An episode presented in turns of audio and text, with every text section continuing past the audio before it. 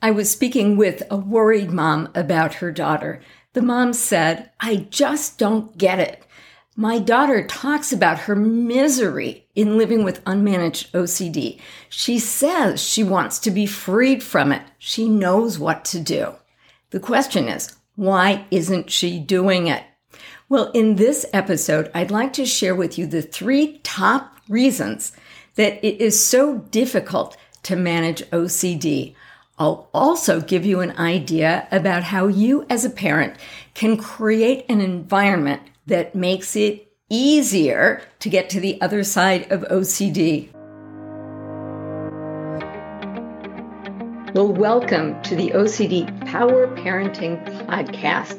If you are a parent trying to get your child to the other side of OCD, where your child is in the driver's seat of his or her life, you are in the right place. I'm Dr. Vicki Rackner, your host. So let's dive into today's session. If you're like most parents, we would do everything in our power to help our kids get to the other side of OCD. But this is a difficult medical condition. As you look at your child, you might have questions about why they're doing the things that they're doing.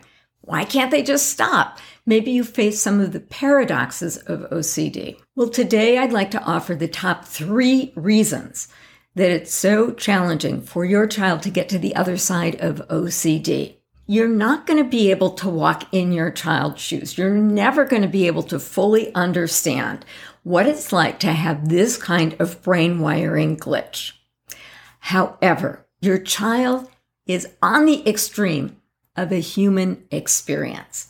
So the kinds of things that your child is dealing with, I bet that you're dealing with too.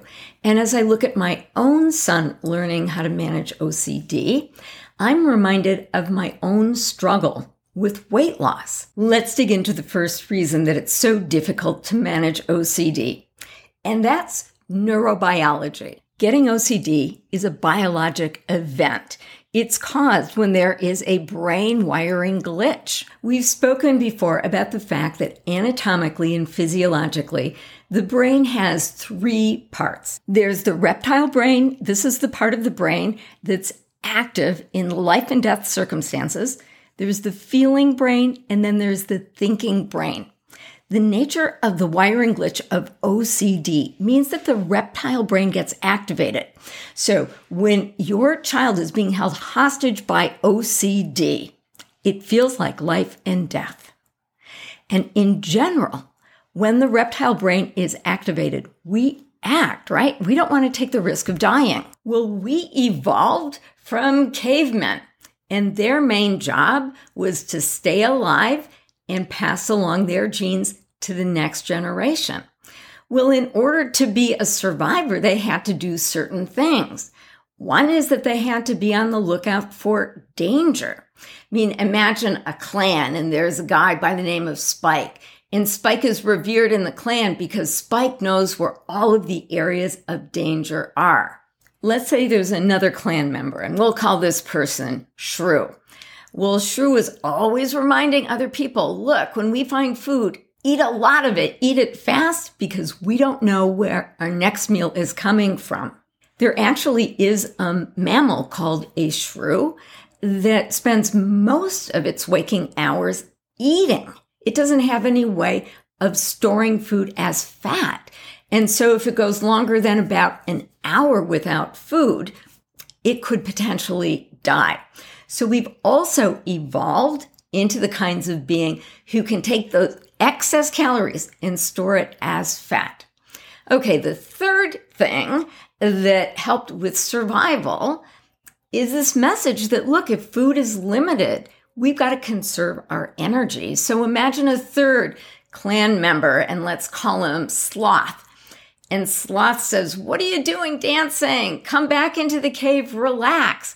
You want to save your energy for when it's needed for the next hunt. So these three people, Spike and Shrew and Sloth, those three people contributed to the survivorship of their clan. So they're our ancestors. These are three things that helped us be alive today. The problem, though, is that clearly we live in a much different environment than the cave dwellers did. And our brains haven't quite caught up with it. So, your child with OCD, imagine them carrying around a super spike, right? Spike was once revered for his or her ability to scan the horizon looking for danger and identifying it. This quality that once conferred a survival advantage now is a liability. You see what happens to your children with their hypervigilance. Every time your child's internal OCD voice speaks up, they're activating this reptile brain. Well, here's the good news. We don't have to be held captive by our reptile brain. We can override the reptile brain with our thinking brain.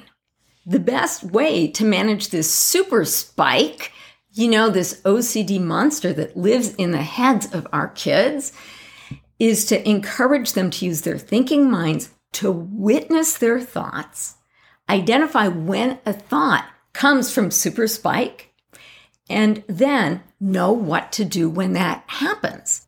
Now, as somebody who struggled with my weight for a lifetime, my first diet was in elementary school. I will tell you that I carry with me this super shrew. I am always thinking about food. I'm always seeking food. I made my plans based on access to food. One of the things that I most feared was hunger. And you know, you think about that. What's so scary about hunger? Like it's just a feeling. Why have I lived so much of my life trying to organize my relationship to food? But I will tell you that when I think about food deprivation, it feels like I'm facing life and death. So my super shrew is really in control of my relationship with food. Just like the kid with OCD needs to basically cage super spike, there are ways for me to cage super shrew. Now, if you've set a fitness plan and you haven't quite gotten there, you might be carrying around super sloth. So when your alarm goes off in the morning, you're supposed to get up and go to the gym. Super sloth might say to you, look, just rest. You can exercise later. And that super sloth can get in the way of you achieving your fitness goals. So if that's been a problem for you, there are ways of managing your super sloth, just like our kids can learn how to manage their super spike, or people like me with weight issues can learn how to manage their super shrew. All right, reason number two that it is so difficult to manage OCD is quite honestly the limitations of medical science. And I say this as a physician. So let me just tell you the story about George Washington's death. He was a very fit 67 year old.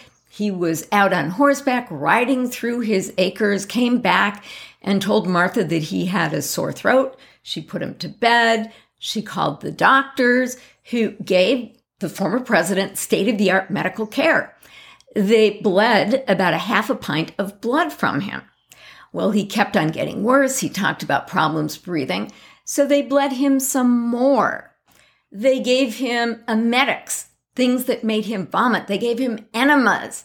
According to a medical historian, there was somebody there who was witnessing the breathing problems and suggested this idea that maybe they could make a really teeny hole in the trachea like he had seen at Johns Hopkins, but that was dismissed as experimental treatment. George Washington died within 21 hours of getting these symptoms.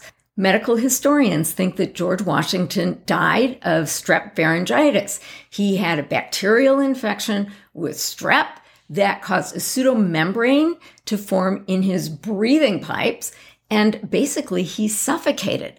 This experimental treatment that was rejected of doing a tracheostomy, that probably would have been life saving. So, George Washington got state of the art medical care. The problem is that it was the wrong care. I remember the first day of medical school, we were greeted and we were told by the dean, I've got some good news and some bad news. At least half of what you're learning is right. The problem is we can't tell you which half. So I look at my own issues with weight gain. So I've successfully lost weight on pretty much every diet. The problem, though, is when the weight loss is over, the pounds reaccumulated. Take a look at pictures of Oprah over time. Okay, what is the problem here? The problem is that we're dealing with the wrong model. The thought leaders in obesity medicine who are helping real patients get real sustained results say that weight loss is not about a calorie imbalance, it's about a hormone imbalance. And probably the most important hormone at play is insulin. So, insulin keeps your blood glucose level, but it's also a hormone that tells your body to store excess calories as fat. Now, because we're eating so often and we're eating so much sugar, we are all subject to very high levels of insulin. If you want to lose weight, do the things that lower insulin. In so doing, your body will then turn to your fat stores for its nutritional needs. Your body will be dining in more. I am getting much, much different results. So thank goodness that I had access to this kind of information. Well, what does this have to do with OCD? Well, as far as I'm concerned, OCD is pretty much a big black box. And our healthcare professionals really want to help all of us, but they're dealing with limited information.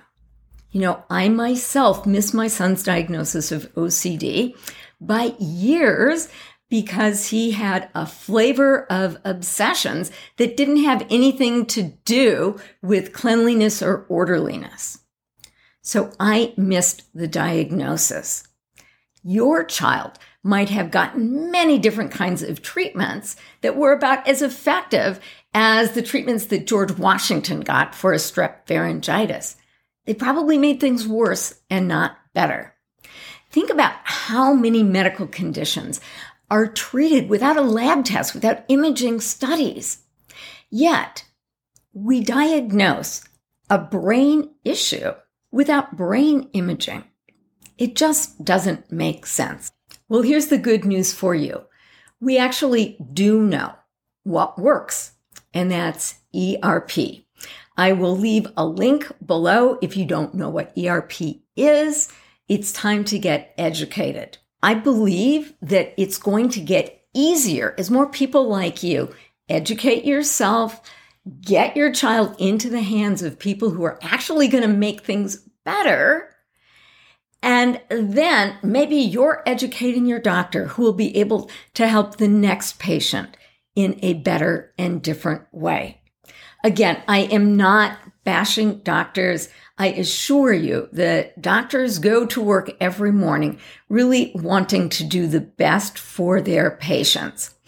And we're now in a time in medicine where we're actually looking for the evidence that we're getting the kinds of results that we want. The third major barrier is this belief that transformation should be fast and easy and relatively free of discomfort.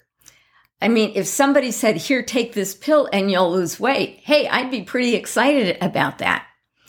But here's the reality true transformation requires hard work. And it's not just work that you do once, it's work that you do every single day. Our kids are being asked to do some very, very difficult work to manage their OCD. They're asked to witness their thoughts and distinguish a thought that comes from their healthy brain from a thought generated by super spike. You know, that OCD hyper vigilant watcher.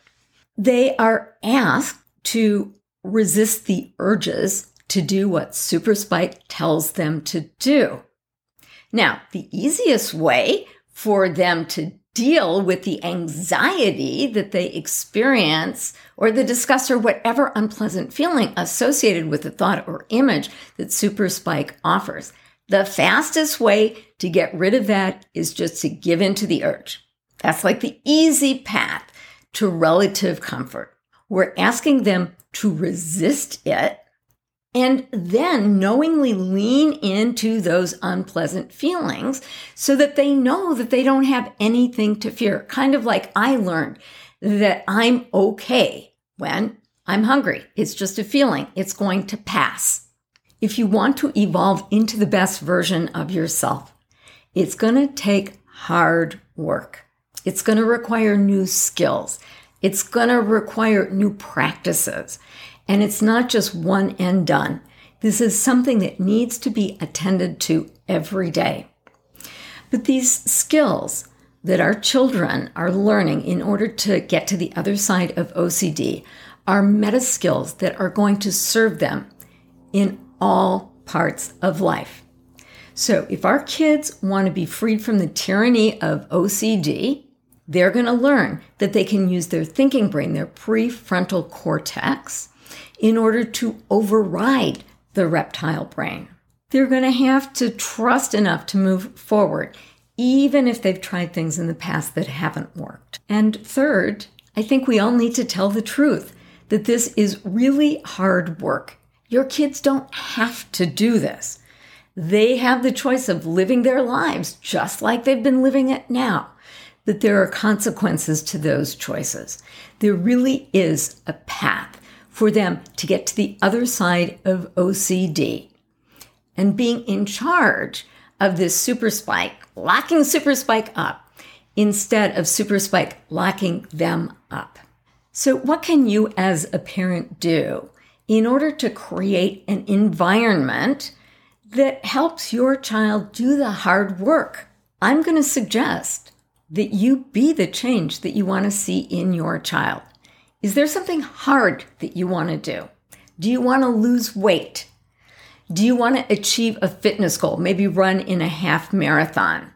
Do you want to live in a cleaner house? Well, I recommend that you set a goal, say, these are the things that I'm going to be doing to achieve this goal. And then maybe you invite every member of your family to choose something hard to do and you hold each other accountable. Then you can be transparent when you fall off the wagon, when you face difficulties, when you gave into an urge, and talk about what that was like for you. You know, our children watch what we do. And if they see you managing these hard things, it's going to make it easier for them to do it. So I invite you to take on this challenge. Now, if you're excited about this, I want to offer you another option. Meir and I both know the power of community. So we are launching our own private community of people committed to a transformation. So by joining our community, you will be able to publicly let others know what your goal is and be accountable to the community. We will be transparent about what's going on. We'll celebrate successes. We'll identify places that we're getting stuck and offer ideas about how to move forward. So we've got this general community and you can bring whatever goal that you want. We will also have two breakout communities. So I will moderate the community of people committed to weight loss. Meir will moderate the community dedicated to a fitness goal. On a regular basis, we will have coaching sessions. So you're welcome to hop on a group called Get in the Hot Seat and get some advice for a specific challenge that you are facing that's getting in the way. Now, just to be clear, we're not going to tell you what to eat. We're not going to tell you how much to run. We're looking at the process. How do you pick a hard thing and actually get it done? Now, there is a membership fee to be a part of this community. And the main reason that we're doing this is to find people who are truly interested in making a commitment. We understand that there are many people who are facing financial challenges right now. And we don't want finances to be a barrier to participation in our community. We've created alternative ways for you to contribute to the community other than with your dollars. So we've got a special promotional rate for our founding members, and this is a family membership. We believe that when you create a culture of doing hard things in your family, you make it easier for your child with OCD to take on the hard work of freeing themselves from OCD. We look forward to working with our new founding members of this community to help them be the change that they'd like to see in their children with OCD. And I will leave a link below if you're interested in joining us as a founding member. By the way, there's a special promotional rate for the founding members that will be going up. Well, I want to thank you so much for investing your time listening to this podcast. I hope that you found value in the content. Please feel welcome to share this podcast with your family members with your child who's learning how to manage OCD and their champions who are helping them get to the other side of OCD, their friends, their teachers, and other members of your family to whom your children turn. Thanks again. We'll see you in the next episode. Bye bye for now.